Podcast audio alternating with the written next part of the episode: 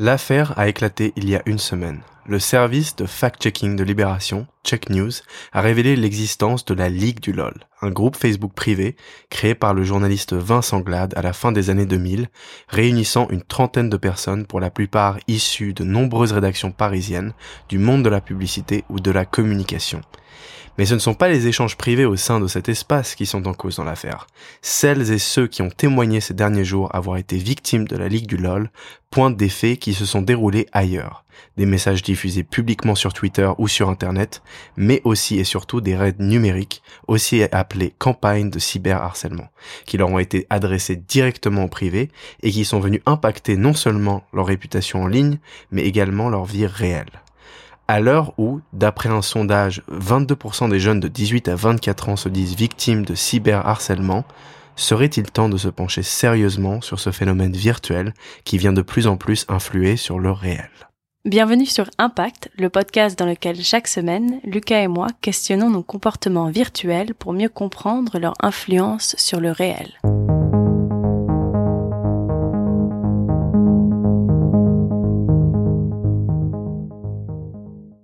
Le Twitter français, c'est le plus grand concours de bits jamais organisé dans notre pays. Un genre d'olympiade du phallus auquel les femmes participent évidemment, mais plus souvent en tant que spectatrices depuis les gradins. Ces phrases de Titiou Lecoq datent de 2009. Dans un article publié sur Slate, la journaliste, connue pour ses positions féministes, expliquait pourquoi elle se désintéressait de la plateforme. Son propos résume bien l'ambiance virile qui régnait alors sur le réseau social. Lancé en 2006, Twitter était, dans ses jeunes années, un vaste foutoir en évolution permanente, une sous-culture branchée où les règles et les codes s'écrivaient au gré des usages. Mais à écouter les usagers de l'époque, ceux qui tenaient la plume étaient surtout des hommes, dont les membres de la Ligue du LOL. Donc depuis la parution de multitudes de témoignages de victimes de la Ligue du LOL, certains hommes ont pris la parole reconnaissant avoir fait partie de la dite Ligue. Donc il y a Vincent Glade notamment qui est le créateur du groupe euh, qui était euh, chez Libération, Alexandre Hervaux de Libération aussi, euh, une personne chez Télérama, quelqu'un de Nouvelles Écoutes, euh, le studio de podcast, euh, Studio 404 qui est un autre podcast, David Doucet qui était le rédacteur en chef des Inrock. Enfin voilà, je vous en passe et des meilleurs. certains se sont mis en retrait directement de leurs activités quand ils ont dévoilé leur participation à ce groupe, mais ce n'est qu'une minorité. En fait, la majorité a tout simplement été mis à pied, la plupart du temps à titre conservatoire. Tiens donc. J'aimerais juste pointer du doigt l'énorme hypocrisie euh, qui est que ce groupe de la Ligue du LOL était constitué uniquement de gens du camp soi-disant progressistes, plutôt de gauche, branchés. Et on découvre en fait à travers ces révélations que derrière ces masques euh, se cachent des hommes qui jugent les gens sur leur fréquentation et passent leur temps à évaluer le degré de, de respectabilité en fonction de leurs adhésions à certaines valeurs. Euh, donc en fait ces hommes qui se considèrent comme des intellectuels progressistes euh, n'ont même pas vraiment l'honnêteté de représenter les valeurs qu'ils véhiculent dans leurs médias. Euh, donc euh, Christophe Caron, par exemple, qui est le rédacteur en chef de Slate et qui a fait partie de la Ligue du LOL, a fait fin 2017 la promotion de l'écriture inclusive à l'antenne d'Europe 1 quand même. Enfin, c'est une sacrée blague. et ce qui est intéressant d'un point de vue assez geek, c'est que les membres de cette ligue se sont tous excusés aux victimes de la Ligue du LOL sous forme de messages en capture d'écran sur Twitter, ce qui oblige à ceux qui veulent utiliser ce message et le retransmettre dans des médias à refaire une capture euh, ou bien à tout simplement prendre le temps de les recopier, euh, ce qui prend évidemment pas mal de temps, puisqu'on peut pas en fait sélectionner le texte afin d'en faire un copier-coller. C'est un peu le genre de texte qui ne laisse pas de traces dans un moteur de recherche, par exemple. Ça qui est assez intéressant. C'est mhm. vraiment ce qu'on appelle s'excuser du bout des doigts. Euh, donc maintenant, je vais, euh, j'aimerais bien orienter le débat vers les sujets les plus importants dans cette affaire, qui sont quand même les victimes car force est de constater que les agissements de ces cyberharceleurs ont parfois marqué durablement les trajectoires professionnelles de leurs cibles. Euh, donc on a notamment Daria Marx, qui est une militante féministe et la cofondatrice du collectif Gras Politique. Euh, elle a écrit euh, et raconté sur son blog ce qu'elle avait subi. J'ai vécu de nombreuses années sur Twitter en ayant l'impression de fuir un sniper, d'avoir de la chance d'échapper aux balles virtuelles d'une armée devenue folle. À chaque tweet, à chaque photo partagée, je craignais d'être débusqué et descendu. À chaque thread politique, à chaque gueulante féministe ou contre la grossophobie, je savais que j'allais payer le prix de ma liberté d'expression, le prix de mes idées jugées nazes par un petit groupe de harceleurs, la Ligue du LOL. On a aussi Florence Porcel, qui est une vidéaste spécialisée dans, dans la vulgarisation scientifique, qui a raconté comment elle était victime d'un canular téléphonique rendu public, ce qui est quand même assez incroyable, un canular quoi. Quel âge avait-il? Euh, Donc David Doucet, journaliste aux Inrock, euh, a ensuite reconnu qu'il était l'auteur de ce canular. Ce journaliste m'avait appelé en se faisant passer pour le rédacteur en chef d'une émission très en vue pour me proposer de l'intégrer. Le contexte, à l'époque, j'étais intermittente, je travaillais dans une émission sur pour France 5 et je ne savais pas si j'aurais du travail l'année suivante. Bien entendu, ma situation était précaire. Je pense que c'est très important de raconter à quel point tous ces hommes ont commis des actes qui ont encore des effets sur nos vies d'aujourd'hui. Je me rends compte que ce n'est pas seulement mon cas, mais aussi celui des autres en lisant leurs témoignages. Et enfin, euh, j'ai trouvé très intéressant le témoignage de Mélanie Vanga, qui est une journaliste, une féministe, euh, la co-autrice de la newsletter Quoi de meuf, euh, qui a raconté tout simplement le harcèlement dont elle a fait l'objet. Imaginez croiser les gens de cette team en soirée les voir se promouvoir entre eux, se donner des CDD, des CDI, les voir harceler d'autres personnes. Vous essayez de lutter et d'aider sans trop réussir, parce que déjà, les rapports de force sont complètement déséquilibrés. Des mecs blancs bien insérés dans le milieu, entourés de cool girls qui joignent le curé du harcèlement parce que, why not, plus on est fou. La Ligue, c'était un groupe pyramidal où les mange-merdes harcelaient pour montrer aux boss qu'ils avaient de la valeur. Comment tu dénonces un milieu structurellement conçu pour ne pas donner la parole aux gens comme toi? Comment tu fais quand tu dis que tu subis du harcèlement sexiste et raciste et qu'on te répond c'est pas la vraie vie? Quand tu es journaliste, Internet, c'est ton travail. J'avais le même âge, mais je n'ai pas eu les mêmes opportunités de carrière. Mes copines féministes non plus, parce que peut-être qu'on est complètement nul, hein. Ou peut-être parce que la cooptation au poste a joué au max entre ce petit monde resserré de loleurs. Mon souhait, qu'on change suffisamment le système pour qu'un truc comme ça ne se reproduise pas à cette échelle. La féministe en moi rêve du démantèlement des boys clubs. Je voudrais aussi qu'on écoute celles qui ont subi et celles qui ont besoin d'être entendues, pas la Ligue du LOL. Ces journalistes harceleurs se sont dédouanés en parlant d'une ambiance de cours de récré, de comportement de, je cite, môme. En fait, c'est exactement les mêmes réactions que des ados. On peut cependant admettre que des mineurs harceleurs évaluent parfois difficilement le niveau de souffrance de leurs victimes. À travers le numérique, on ne voit pas la personne visée, les yeux qui se mouillent derrière l'écran, puisqu'on ne l'a pas en face de soi. Dans le cas de ces journalistes, leur défense est beaucoup moins compréhensible, surtout quand on sait qu'à l'époque, ils étaient tous déjà de jeunes adultes travaillant dans les médias et le journalisme. Je rappelle que le journalisme est un métier qui nécessite de la réflexion quand même, de la construction d'idées, de l'éloquence et normalement une certaine ouverture d'esprit. Ces hommes agissaient en connaissance de cause, dans une logique de boys club, euh, dénigrant tout ce qui est différent d'eux dans le but de faire rire les autres et de renforcer bien évidemment leur masculinité. Mais il y a une question qui se pose ici. Euh, si l'on en croit les témoignages des victimes de ces cyberharcèlements, ces membres de la Ligue du LOL agissaient tels des sociopathes quand même? Donc Anna, je te pose la question. Est-ce que, malgré le fait que leurs agissements soient inexcusables, penses-tu que ces membres de la Ligue du LOL n'appréhendaient pas entièrement les conséquences de ces raids numériques sur les vies réelles de leurs victimes? Je pense qu'en effet, je pense qu'ils n'étaient pas conscients de l'effet qu'ils pouvaient avoir sur les gens, mais je pense que c'est le cas parce que eux-mêmes n'ont peut-être pas subi ce genre de cyberharcèlement ou de harcèlement, qu'ils ont eu de la chance d'être dans des milieux où ça n'avait pas lieu, ou alors d'être avec euh, les cool kids à l'école, etc. Je pense que quelqu'un qui sait faire harceler en, en étant jeune sait que ça fait très mal et que ça a un effet euh, très intense sur la personne, surtout euh, quand on est quelqu'un de qui est déjà assez vulnérable en fait par définition. Donc les femmes notamment. Et donc, euh, bah, comme tu l'as dit, depuis le 5 février, les témoignages émergent à une vitesse, euh, à la vitesse grand V sur les réseaux sociaux. Et en fait, ils révèlent comment ce groupe d'une trentaine de personnes fondé finalement pour s'amuser est devenu une entreprise euh, d'humiliation véritable.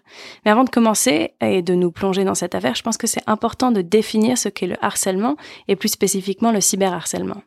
Déjà, il faut savoir que le harcèlement, c'est quand même une forme de maltraitance. Et elle peut être tout aussi bien morale que physique.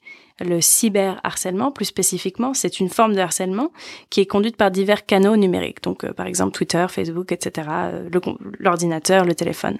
Et en fait, le cyberharcèlement peut prendre différentes formes, comme la création de faux profils, dont la Ligue du LOL est coupable, la diffusion de rumeurs infondées, ça aussi, ou encore l'envoi de messages d'insultes. Je, pense qu'on a les trois. euh, Ouais, là, très clairement. donc, c'est un secret pour personne que la tristement célèbre Ligue du LOL est coupable de cyberharcèlement. Sexisme, racisme, homophobie, grossophobie et antisémitisme. Donc, Vincent Glad et sa bande ont fait de gros dégâts. Ils utilisent le compte Facebook nommé la Ligue du LOL et créent des faux profils qui insultent, tweetent, créent des photomontages insultants et pornographiques, surveillent leurs dites cibles qui ne sont par ailleurs souvent que des personnes en situation de vulnérabilité comme des femmes, des homosexuels et des juifs. C'est quand même dingue de penser que des gens euh, dans, leur vingtaine, trentaine sont encore en train de faire des photomontages pornographiques pour dénigrer des femmes. C'est quand même euh, assez fort. Hein. Mais le harcèlement, ça n'est pas nouveau et ça n'est certainement pas pour ça que ça ne devrait pas être répréhensible, surtout quand les adultes, qui sont censés montrer l'exemple, y participent. Donc depuis l'affaire de Weinstein et la vague de MeToo, la parole semble être s'être libérée et a permis d'établir un état des lieux du harcèlement. Et les chiffres sont vraiment accablants. 100% des utilisatrices de transports en commun disent avoir été victimes au cours de leur vie de harcèlement sexiste ou d'agression sexuelle pendant l'un de leurs trajets. En France, on a quelques 700 000 d'élèves qui sont victimes de harcèlement scolaire, dont la moitié de manière sévère.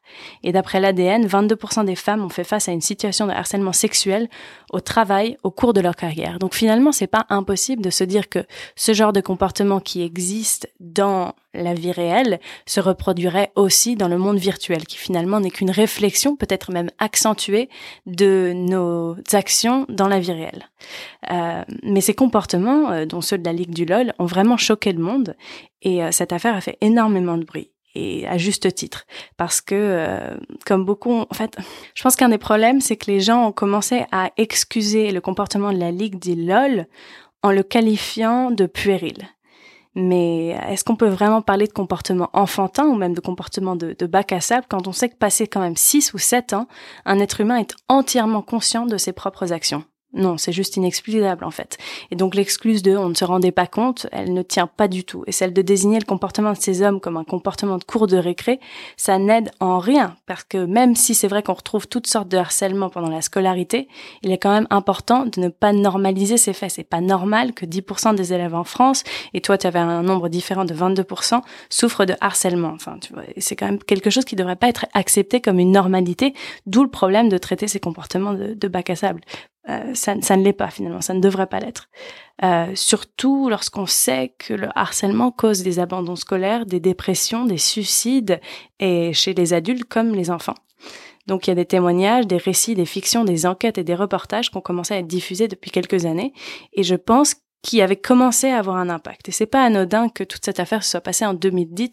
Je pense qu'en 2010, on, commençait tout juste à, à médiatiser ce genre de, de cas de harcèlement. en fait, il suffit de prêter oreille plus de deux secondes à la parole, par exemple, d'un enfant maltraité, harcelé ou rejeté, pour comprendre les conséquences et puis surtout mesurer les conséquences du harcèlement. Car la domination, l'écrasement de l'autre ont vraiment des conséquences qui finissent par sembler insupportables dans une société qui se croit évoluer. Je pense que le harcèlement est aussi profondément lié à des questions de pouvoir et de territoire. Donc au balbutiement de Twitter, il y a certains qui ont voulu être les maîtres de cet espace virtuel parce qu'ils se considéraient finalement plus légitimes que les autres à, occuper ce terrain et qu'ils se sont permis de se moquer de ceux ou celles qui qui n'appartenaient finalement pas à leur cercle et, euh, et surtout se sont permis de les persécuter. Enfin, de tout ce que j'ai lu sur le harcèlement, les spécialistes montrent que le rôle des adultes, qui pourrait s'apparenter à celui des hiérarchies en fait dans le monde du travail, est quand même fondamental. Le harcèlement prospère sur le manque de communication intergénérationnelle et intragénérationnelle et euh, d'une certaine manière prospère à cause du fait que beaucoup de gens finalement détournent le regard et décident que, que non, j'ai pas vraiment envie de l'adresser ou j'ai peur que quelqu'un se fâche ou etc.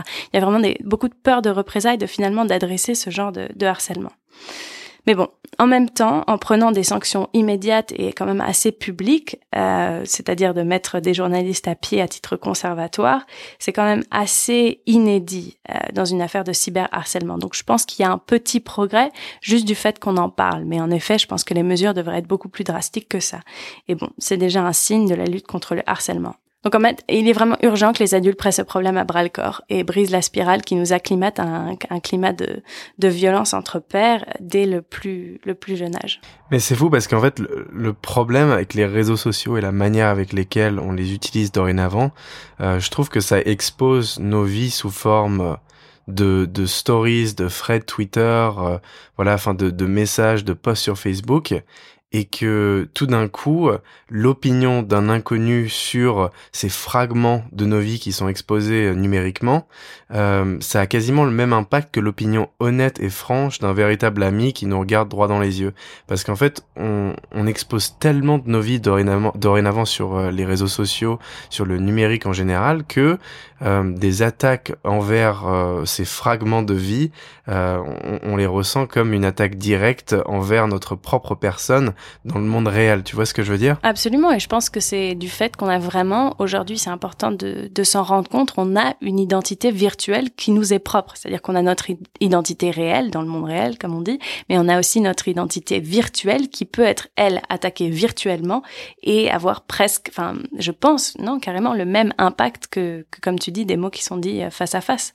Je pense qu'on on met tellement d'importance sur notre apparence virtuelle que de se la voir dénigrer, c'est quand même quelque chose de, surtout qu'il n'y a aucun contrôle alors qu'on a c'est tellement structuré la façon dont on décide quelle identité culturelle on veut mettre sur internet ce qu'on veut que ça soit public que le fait que quelqu'un le puisse dénigrer en un poste euh, d'un photomontage pornographique c'est très enrageant et puis c'est très triste. Mais d'ailleurs en plus ce qui est assez intéressant c'est que comme tu le disais juste là euh, je pense qu'on attache presque encore plus d'importance à nos vies irréelles nos vies numériques.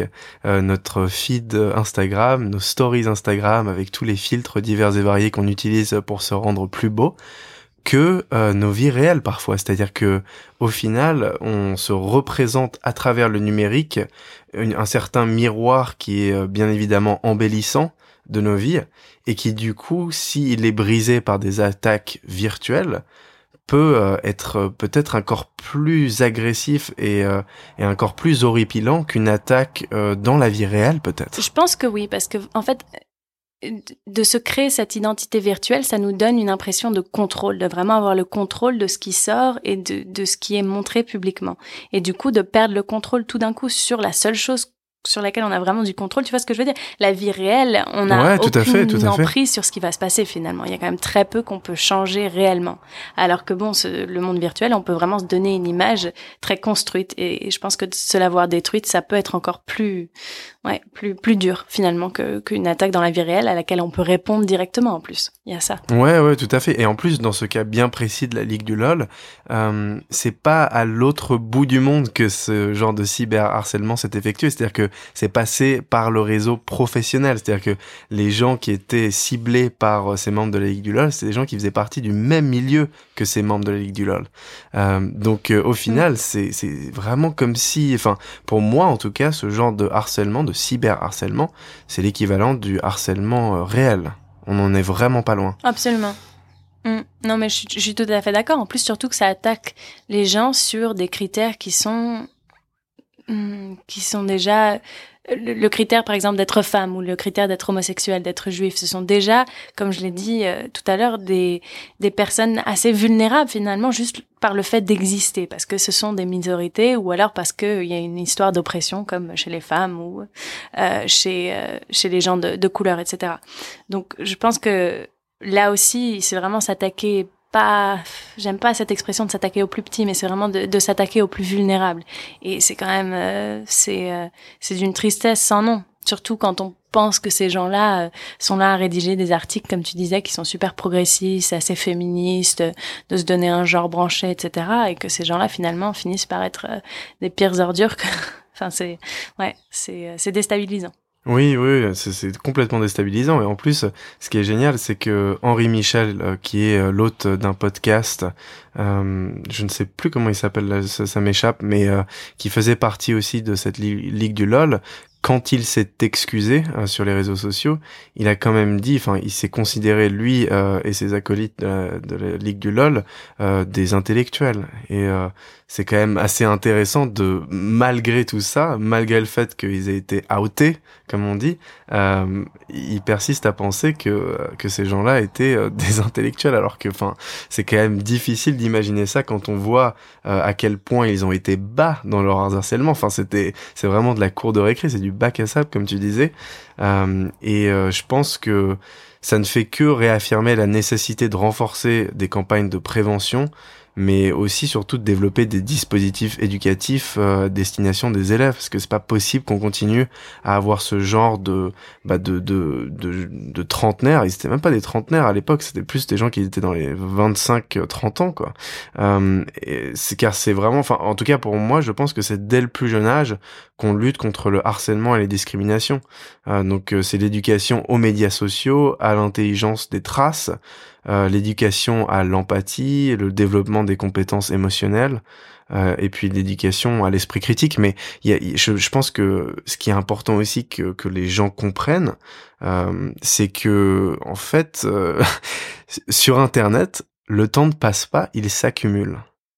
Et ça, c'est quelque chose que je pense que les gens ont vraiment du mal à comprendre. C'est-à-dire que vos traces y restent euh, elle, elle, ne s'efface pas. Et bien qu'on ait l'impression, je pense qu'en plus ce sentiment va être exacerbé dans le futur parce que on a les stories justement qui durent que 24 heures. Donc on a l'impression qu'elle s'efface. Et oui, effectivement, elle s'efface, mais n'oubliez pas qu'elle reste sur votre compte Instagram, que vous pouvez aller les retrouver. Euh, donc il y aura toujours des hackers, il y aura toujours des, des moyens divers et variés de retrouver ce genre de traces-là. Euh, c'est pareil, les, les Snapchats qu'on envoie qui disparaissent instantanément euh, ensuite à la fin, enfin quand ils ont été ouverts. Euh, je pense que tout ça, ça va contribuer et exacerber encore plus euh, cette pensée qu'on a autour du numérique, qui est que tout de toute façon, en fait, notre trace s'efface tant qu'elle n'est pas imprimée sur euh, notre feed Instagram euh, ou, ou sur Facebook. Euh, et ce qui est pas du tout le cas. C'est-à-dire que en fait, non, vraiment, la, la, présence qu'on a sur les réseaux sociaux, elle s'accumule au fil du temps. Ouais, c'est vrai, exactement. Et je pense que, comme tu dis, il faut faire très attention à ce qu'on poste et il faut vraiment faire faut être de plus en plus conscient qu'en fait euh, ce qu'on poste aujourd'hui peut avoir un impact euh, dans les cinq prochaines années. Euh, puis je pense que ça témoigne aussi, euh, comme tu le disais, de, de l'immaturité de, de ces hommes-là qui sont à la tête de quand même de grands journaux. Donc ça remet en question les médias en, général. Euh, voilà. Mais après, enfin, c'est peut-être euh, parce que là on parle beaucoup de cyberharcèlement et c'était vraiment le sujet euh, et l'angle qu'on avait envie d'attaquer sur euh, la ligue du LoL. Mais je pense que ce qui est assez intéressant aussi et, et peut-être que justement cette cette idée de de bien penser que nos traces restent sur Internet n'est peut-être pas suffisant. Mais il y a, un autre angle qu'il faut attaquer, c'est vraiment cette logique des boys clubs dont tu parlais et dont certains témoignages ont, ont parlé également. C'est en fait qui sont considérés comme des lieux physiques euh, ou virtuels où des hommes se rassemblent et euh, balancent des vannes, attirent la Rio euh, en dénigrant absolument tout ce qui est différent d'eux, dans le but évidemment de faire rire les autres et du coup de renforcer sa masculinité. Euh, je pense que ça, c'est quelque chose euh, dont beaucoup de gens commencent à parler, euh, la plupart du temps des féministes pour l'instant, mais il serait bien que les hommes commencent à accepter le fait que la plupart du temps, ils font partie de ce genre de boys club. Et, et en fait, moi, juste d'un point de vue personnel, je peux, je peux en parler un tout petit peu, c'est-à-dire que je fais partie de groupes dans lesquels certains de mes amis euh, tiennent des propos que que je trouve absolument pas normal. Et, euh, et évidemment ils se livrent pas des des campagnes euh, et des raids numériques de cyberharcèlement ou quoi que ce soit. Euh, mais ils tiennent quand même des propos que je juge inacceptables. Et, et en fait bah moi je, je fais rien. C'est à dire que je rigole pas mais je participe pas à la conversation. Mais je ne fais rien. C'est à dire que je vais pas contre eux euh, et je pense que beaucoup de gens qui nous écoutent, euh, notamment les hommes bien évidemment, se retrouveront dans ce que je suis en train de raconter là. C'est-à-dire que il y a un moment où en fait l'expression de la masculinité euh, ne peut pas passer seulement par les blagues racistes, sexistes, enfin des blagues sur tout ce qui est différent d'une certaine origine ethnique. Et ce qui est assez intéressant, c'est que la plupart du temps, on retrouve dans ces groupes, dans ces dans ces boys clubs, une seule origine ethnique, une seule masculinité, une seule sexualité. Enfin, c'est très très homogène.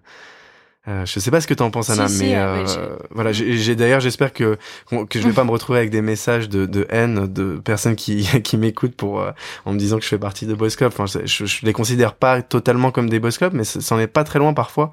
Euh, et, euh, et, je trouve ça inacceptable. Et je pense que beaucoup de d'hommes et, et, de jeunes garçons devraient s'interroger un tout petit peu sur les conversations qu'ils ont avec moi je, leurs je te rejoins totalement et c'est intéressant parce que j'avais, je viens d'avoir une conversation il y a quelques heures avec mon copain euh, qui m'expliquait en fait qu'il fallait que je me défende plus parce que les, les hommes ici à Bocas del Toro, à Panama, où je vis, sont quand même assez... Euh, ils sont euh, ils sont intenses. C'est-à-dire qu'ils ont enfin je sais pas vraiment comment l'expliquer avec des mots mais euh, disons qu'ils ont une masculinité très virile voilà et, il faut savoir un peu se défendre. Il me disait oh tu sais toi t'es trop sympa etc faut leur dire non tu sais tu peux pas faire ça ou alors tu peux pas me dire baby alors que tu me connais pas etc mais je disais oui t'es marrant c'est un peu dur déjà pour une femme d'exister dans une sphère normale mais en plus quand tu te fais un peu harceler euh, ou catcoller je, je sais pas s'il y a un mot en français je crois pas mais euh, déjà c'est dur de, de, le vivre mais en plus de, de se défendre et de de pas avoir peur de représailles, c'est compliqué. Et ce que je lui disais, c'est que en fait non, c'est toi par exemple, c'est tous les hommes qui sont pour euh, notre cause, pour la cause des femmes et pour l'égalité des femmes, qui devraient dire aux autres hommes, écoute, non, ça se fait pas, ça, tu devrais pas le faire. Voilà. Je pense que ça doit devenir de là, mais aussi bien sûr ça doit devenir des femmes. Mais il est important de pas oublier le rôle des hommes dans ce mouvement, euh, dans ce mouvement positif. On peut pas juste dire allez, il faut que tu te défendes. Non, c'est pas si facile que ça. Je pense que d'autres hommes doivent montrer, doivent montrer l'exemple et surtout doivent euh, montrer leur désaccord finalement quand il y a une situation qui est comme ça. Donc euh, absolument, je te rejoins tout à fait et je sais aussi que beaucoup de mes amis font partie de sortes de boys club et des fois j'ai des droits de voir euh, que le contenu et c'est à chaque fois ça me. C'est effarant. Ouais, c'est effarant. C'est vraiment triste. On se moque de, de, gens qui ont des déshabilités. ouais, c'est. Enfin non, c'est. Je trouve ça vraiment laid finalement. Et je, enfin je le dis à chaque fois, mais euh, mais on m'écoute pas si souvent que ça dans ce cas-là. Donc je pense que c'est important que que la parole vienne d'autres hommes. Ouais, ouais, non, tout à fait. Et, et ce qui est très très dur pour le coup, alors je vais pas dire que là, là, on parle quand même plus de femmes et euh, ce qu'elles vivent est atroce et ce genre de cyberharcèlement, c'est inexcusable. Mais euh, je pense que c'est aussi très dur pour certains hommes et certains jeunes garçons de, se dire qu'en fait si jamais ils, se mettent un tout petit peu de côté par rapport à ce genre de vannes ou qui carrément enfin qui, qui vont à l'envers de ces vannes et qui disent voilà moi je suis pas d'accord euh, bah en fait, je crois qu'il faut tout simplement qu'ils acceptent qu'ils ne vont plus partie de, enfin, ils vont plus faire partie de ce boys club, ils vont plus faire partie de ce groupe d'amis qu'ils ont, et parfois c'est un petit peu euh, la seule chose qui compte pour eux, surtout quand ils sont euh, au collège ou au lycée. C'est-à-dire que ne plus faire partie de ce groupe d'amis, enfin, qu'est-ce qu'ils ont d'autre, quoi? Donc, euh, donc c'est très très compliqué. C'est très compliqué pour, je pense, pour les hommes aussi de de, de refuser de de, de coopter, de tout simplement d'entretenir ces, ces, rapports de domination avec des, via des techniques de enfin des, des espèces de vannes qui euh, qui ont vraiment peu d'intérêt et qui sont euh, au final la plupart du temps en plus jamais exprimées vraiment en dehors de ces boss clubs donc euh, mm-hmm. c'est c'est c'est à se demander en fait si certains moi vraiment je me demande parfois est-ce que ces amis qui balancent des vannes racistes ou sexistes le pensent vraiment au final? Parce que tu regardes après les agissements qu'ils ont dans la vie réelle, ils sont complètement en dehors de ça. Donc euh, euh c'est difficile, c'est très très difficile de d'analyser ça et je pense que c'est vraiment bien qu'on commence à en parler tous. Voilà. Ce serait bien que ce mm. soit pas que les féministes en fait. Il mm-hmm. faudrait vraiment que ce soit les hommes qui commencent à en parler aussi et qui euh, bah, peut-être euh, justement call out leur boys club et qui qui disent voilà ça, ça fait dix ans que je fais partie d'un boys club, c'est tous mes meilleurs amis, mais je supporte plus ça euh, et j'ai envie d'en sortir et j'ai fait le pas et peut-être que je vais perdre tous mes amis, mais euh, mais je pense que c'est le moment de montrer l'exemple et de montrer un peu la voie pour euh, une égalité entre les hommes et les femmes et surtout euh, un respect mutuel quoi. Bah ouais. Voilà. Merci. Euh... Je, je, te rejoins tout à fait. Je pense pas que, en fait, je, je pense que quand on est à l'aise avec sa propre masculinité, euh, le fait de sortir d'un de ces groupes peut justement engendrer les autres à se poser la question et justement de se dire est-ce que ça vaut vraiment la peine? Et, euh, et je pense pas que je pense pas que si on est amis avec des gens matures euh, ils, cesseront d'être vos, vos amis pour ça en fait je pense pas non non non, non. espérons-le je vous le souhaite à tous si jamais vous décidez de faire le pas. Euh, et, euh, et, voilà, j'espère que ce sujet vous aura euh, éclairé un tout petit peu sur tout ce qui s'est passé sur cette dernière semaine. Ça a été très compliqué. enfin, moi, je pense beaucoup à, à toutes les victimes hein, qui ont fait des témoignages éloquents et, euh, et qui m'ont beaucoup touché. Et je pense qu'ils t'ont touché aussi euh, Anna également parce qu'on en a parlé pas mal.